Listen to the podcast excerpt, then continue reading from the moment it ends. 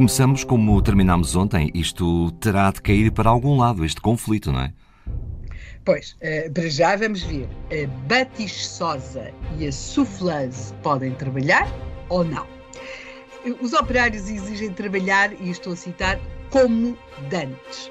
E no meio desta, de, das negociações que vão ser mantidas entre a Comissão de Operários e, por outro lado, os, os, donos da fábrica nova, há todo um conjunto de documentos para cá e para lá, que não eram levadas necessariamente pelo correio, mas sim por, pelos representantes dos operários,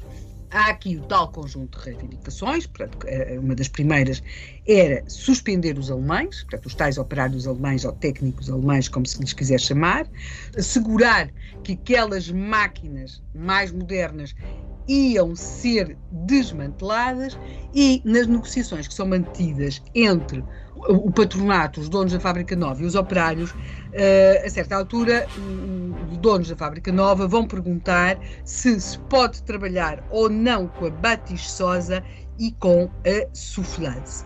O que nós temos aqui é que estes, os termos de, de, usados na, na, na, produção dos chapéus, os termos vinham muitas vezes de França. E então, esta máquina que tem aqui este nome fantástico da bastiçosa, a bastiçosa, é na prática a adaptação em português da eh, e ali, porque um dos trabalhos, uma das fases fundamentais da produção dos, uh, dos chapéus era a técnica chamada do bastir, em que é o momento, eu estou a citar, porque como se calcula, não sei nada sobre produção de chapéus, havia o, o, momento chamado do bastir, que era feito na tal bastissage, uh, em francês, que aqui em português se vai chamar a bastiçosa, que é o pelo uh, era aberto e limpo nas souffleuses e depois dava entrada nas bastisseuses que, que, o, digamos que os projetava numa espécie de cone metálico que girava e, portanto, dava-lhe uh, uh, dava aquela forma e, por outro lado, as diversas camadas de pelo acabavam por, estou a usar um termo que certamente será considerado incorreto na indústria chapeleira, digamos que ele acamava, porque simultaneamente escorria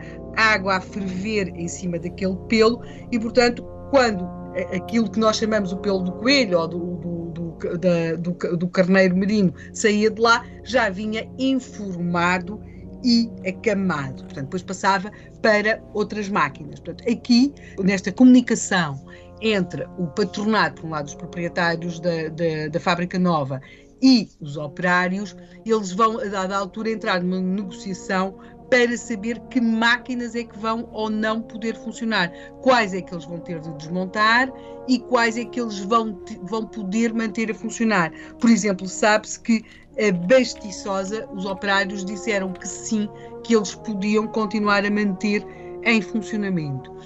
Mais remitentes e mais difíceis vão ser as negociações que, em simultâneo, os donos da fábrica nova mantêm com os outros industriais de chapelaria da, de São João da Madeira. Porque é que estes industriais estão muito mais rígidos nas suas posições? Eles estão muito mais rígidos nas suas posições porque eles não podem, não têm meios para comprar este tipo de equipamentos e, portanto, eles são muito mais hum, muito, muito mais irredutíveis, eles não querem ceder. É curioso tudo isto, tudo isto que está a acontecer em São João da Madeira, que nós estamos aqui a contar uh, nas histórias da história desta semana,